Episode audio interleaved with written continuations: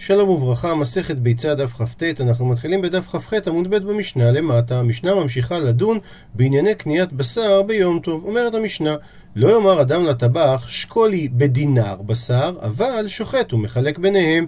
מסביר רש"י שלא ניתן להגיד שקולי בדינר בשר, כי אסור להזכיר שם דמים. דינר זה שם דמים, אבל שוחט הוא בלא לפסוק דמים, והם חולקים ביניהם. ואת ענייני התשלום הם יסדרו אחרי יום טוב. שואלת הגמרא, היכי עביד? מה עושה הלקוח כשהוא לא רוצה לקחת את כל הבהמה וגם לא מחצה ולא שליש ולא רביע, אלא הוא רוצה שיעור קטן בדינר או בשני דינרים, אז מה הוא יאמר לקצב מה להביא לו?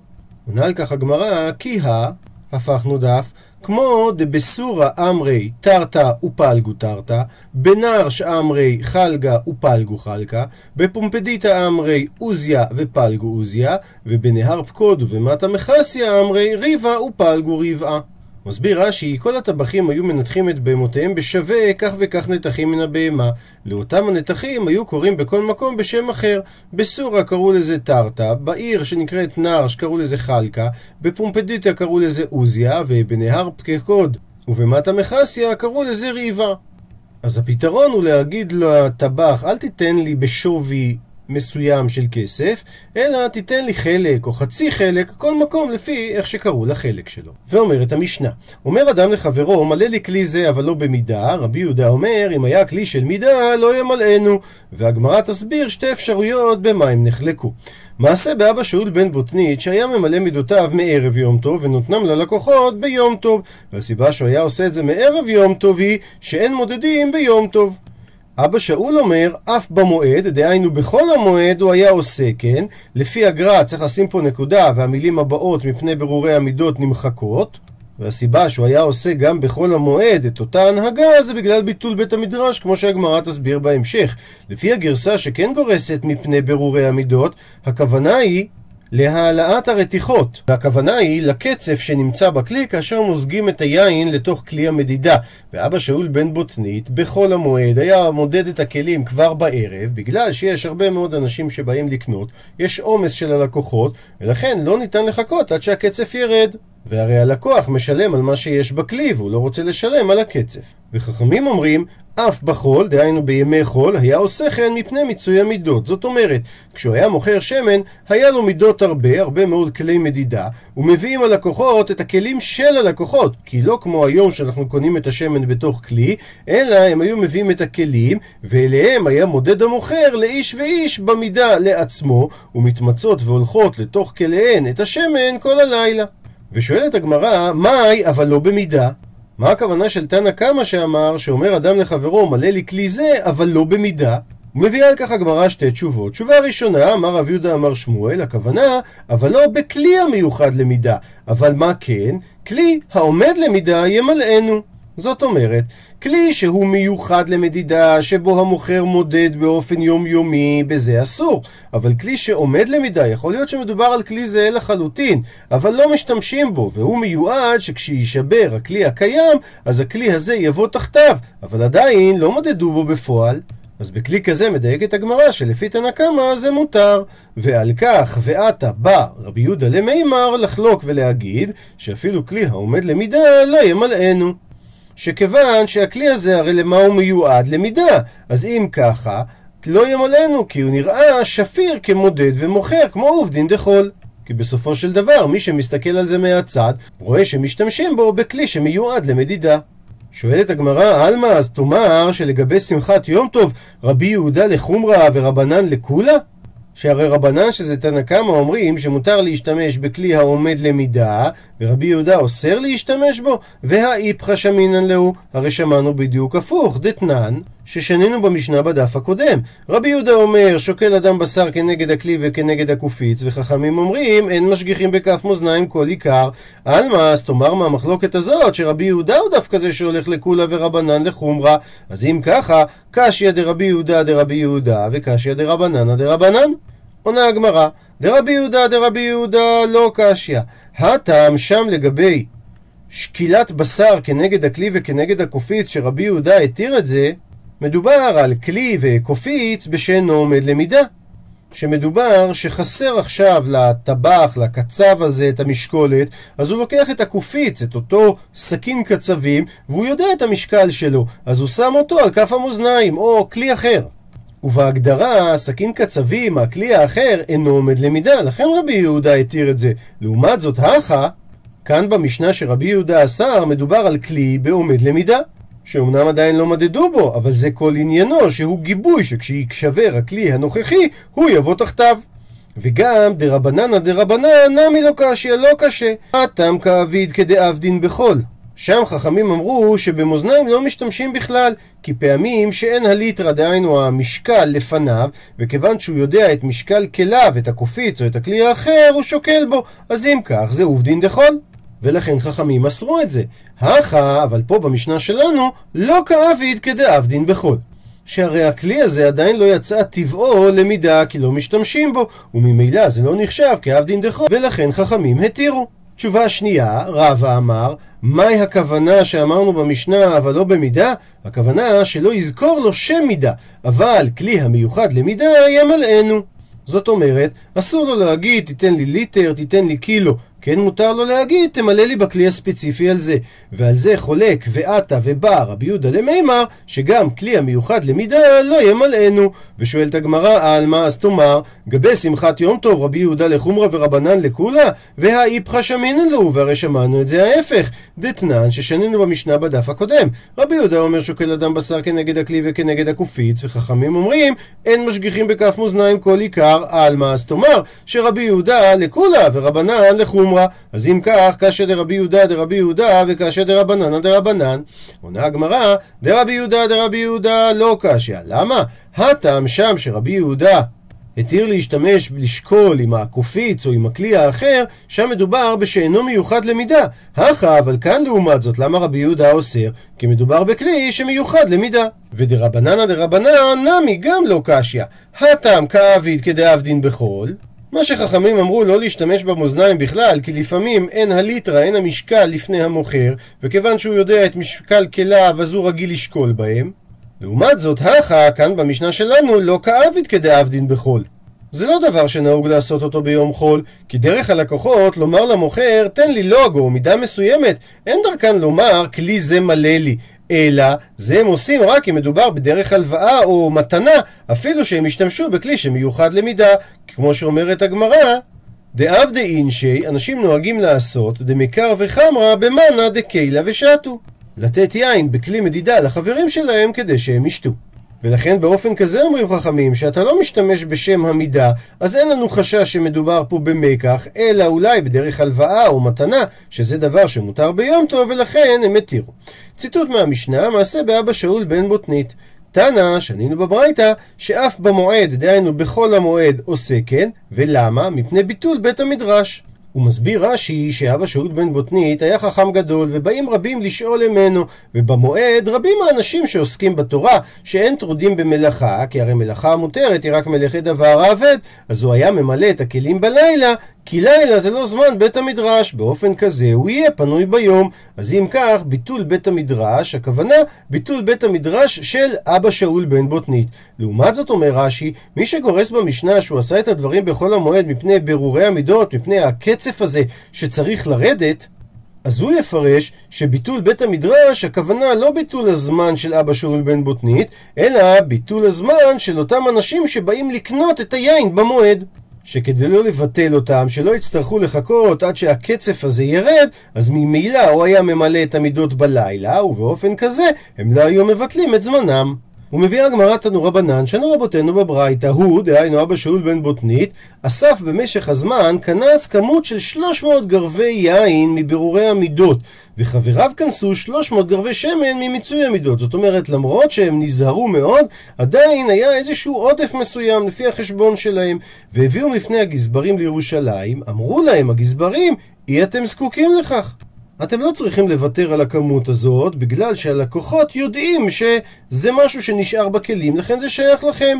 אמרו להם, אז אמרו, אבא שאול בן בוטנית וחבריו, אף אנו אין רצוננו בכך, אנחנו לא רוצים ליהנות ממה שלא שלנו. אמרו להם, גזברי ההקדש, הואיל והחמרתם על עצמכם, עשו מהם צורכי רבים דתניה. מי שגזל ואינו יודע למי גזל, אז מה יעשה, איך יעשה תשובה? יעשה בהם צורכי רבים, ובאופן כזה, אולי הנגזל יהיה אחד מהרבים שיהנו ממה שהוא עושה. שואלת הגמרא, מה ענינו, מה זה צורכי רבים? אמר רב חיסדא, זה בורות שכינו מערות. שהם לשימוש הרבים לשתיית מים. אומרת הגמרא, עד ברי תייל רב חיסדא לרב נעוקווה ודרש, ואז הוא דרש את הדבר הזה. לא ימדוד אדם שעורים וייתן לפני בהמו ביום טוב, אבל קודר הוא קו או קביים ונותן לפני בהמתו ואינו חושש. זאת אומרת, אפילו שמותר לתת לבהמתו אוכל, הוא לא יעשה את זה על ידי מדידת שעורים לכלי המדידה. אבל כן מותר לו לקדור בקו עצמו, לנקוב אותו בקרי, איפה שנמצאת התבואה, ולמלא, כי זה לא כדרך מידה. כי דרך מידה זה כאשר הוא נותן ביד לתוך הכלי. מה שאין כן והנחתום שהוא כן מודד תבלין ונותן לתוך גדרתו, מדוע? כדי שלא יקדיח תבשילו. דהיינו, אותו אדם שהוא מבשל קדרות, גם הוא נקרא נחתום, אז כדי שהוא לא ישרוף את התבשיל עם התבלינים, הוא כן יכול למדוד ולדעת איזה כמות מדויקת של תבלין הוא נותן לתוך התבשיל שלו. אמר רב ירמיה בר אבא, אמר רב, מודדת אישה קמח ביום טוב ונותנת לתוך עיסתה, למה? כדי שתיטול חלה בעין יפה. מסביר רש"י ששיעור החלה שנותנים זה 1 מ-24 ונותנים את זה לכהן. כשהאישה לא יודעת כמה בדיוק יש בעיסה, אז היא מתקמצנת ואומרת אין כאן כל כך. אבל כשהיא יודעת מדויק מה מידת העיסה, ממילא היא יודעת מה היא תפריש, ואז היא מפרישה בעין יפה. שמואל לעומת זאת אמר, אסור למדוד גם כאשר רוצים שהאישה תיתן חלה. הוא מסביר רש"י ששמואל סידר ברייתות בדיוק כמו שאנחנו יודעים שרב חייא ורבי יושעיה סידרו ברייתות ורבי סידר את המשנה, אז גם לשמואל היה אוסף כזה. אז בתוספתא של שמואל הרי כתוב שמותר. עונה הגמרא, אמר אביי, השתא עכשיו דאמר שמואל בשיעור שאסור, מצד שני ותנא דבשמואל אמר מותר, אבל באוסף המשניות ששמואל אסף הוא אמר שהדין שמותר. הפכנו דף, זה אומר ששמואל הלכה למעשה תלה שמואינן, שמי שבא לשאול הלכה האם לעשות ככה אומרים לו זה אסור, אבל אם אנחנו רואים שמישהו עשה ככה אנחנו לא מוחים בידו, כי זה בעצם הלכה שמותר, רק לא מורים כן הלכה למעשה. ותוספות מביא את דברי הרב רבי שמואל מאייברא, ואפילו למאן דאמר שההלכה כרב שמותר לאישה למדוד כדי שהיא תיתן בעין יפה, מכל מקום בזמן הזה אסור למדוד משום ליטול חלה בעין יפה, שהרי דווקא בימיהם, אפילו שזה היה אחרי חורבן הבית, היה הזמן שעוד היו שומרים על דיני טהרה והיו נותנים לכהנים את המתנות, כי הם היו מפרישים חלה אחת מכ"ד ונותנים לכהן, אז היה שייך לומר דמותר משום עין יפה. אבל אנו שאין מפרישים כי מעט אפילו מעיסה מרובה, וגם אותו מעט הוא אינו נאכל לכהנים אלא נשרף, אז אין למדוד, כי בזה לא שייכת הסברה שאמרנו כדי שהיא תיטול חלה בעין יפה מותר לה למדוד, אלא יש לנו לשער מעומד שתהיה ברווח כשיעור משום הברכה. ולכן לפי זה, אפילו אם אומרים שהלכה כרב, במקרה הזה אסור יהיה לאישה למדוד את הקמח. וממשיכה הגמרא, תנו רבנן, שנו רבותינו בברייתא, אין שונים קמח ביום טוב, דהיינו, קמח שכבר רקדו, העבירו אותו בנפה, זה נקרא לרקד מאתמול, ועכשיו הוא בא לשנותו בנפה כדי לייפותו, וזה לא בעצם יועיל שום דבר, בכל זאת אומר תנא קמא אין שונים, למה? די אפשר לא מאתמול, כי יכול היה לעשות את זה באתמול. לעומת זאת, משום רבי פפאיאס ורבי יהודה בן בטרא אמרו שכן שונים, למה? כי אין טרחה בדבר, וכולם רואים שזוהי פעם שנייה, ואין זה כמרקד לברוא, שהרי הוא כבר עשה את ההרקדה אתמול. ושווים והם מסכימים שאם נפל לתוכם צרור או קיסם ששונים. שגם תנא קמא יסכים במקרה כזה שנפל הצרור או הקיסם אי אפשר היה לעשות את זה אתמול, ולכן מותר להוציא אותו על ידי הרקדה חוזרת בנפה. והיא הגמרא ברייתא שחולקת על זה, תני תנא קמא דרבינה, שנה שונה הברייתות את הברייתא הבאה לפני רבינה. אין שונים קמח ביום טוב, אבל במקרה שנפל צרור או קיסם בורר בידו, דהיינו אסור להעביר את זה עוד הפעם בנפה אלא רק להוציא את זה בידו, ועל כך אמר לי רבינה כל שכן דה אסור, מה פתאום, ברור שאסור להוציא את זה ביד, כי באופן כזה אב עלי כבורר. ובורר זה אב מלאכה, היא בדיוק כמו הרקדה. לעומת זאת, אם הוא שונה ומעביר את זה שוב בנפה, הוא לא מרקד, למה? כי הרי נראה שהכל יוצא ואין כאן סובין.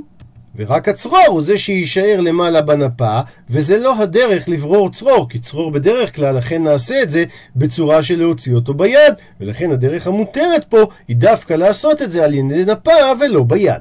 הוא מספר את הגמרא שדרש רבה ברבון הזוטי הפיתחה נהרדעה, בפתח העיר נהרדעה, ששונים קמח ביום טוב, שמותר להעביר את הקמח פעם שנייה בנפה, ועל כך אמר לו רב נחמן, פוקו ואמרו לי לאבא, תצאו ותגידו לאבא, לחברי, דהיינו לרבה ברבון הזוטי, שקילה תיבוטח ושעדי החיזרי, תיטול את הטובה שלך ותזרוק אותה על הקוצים.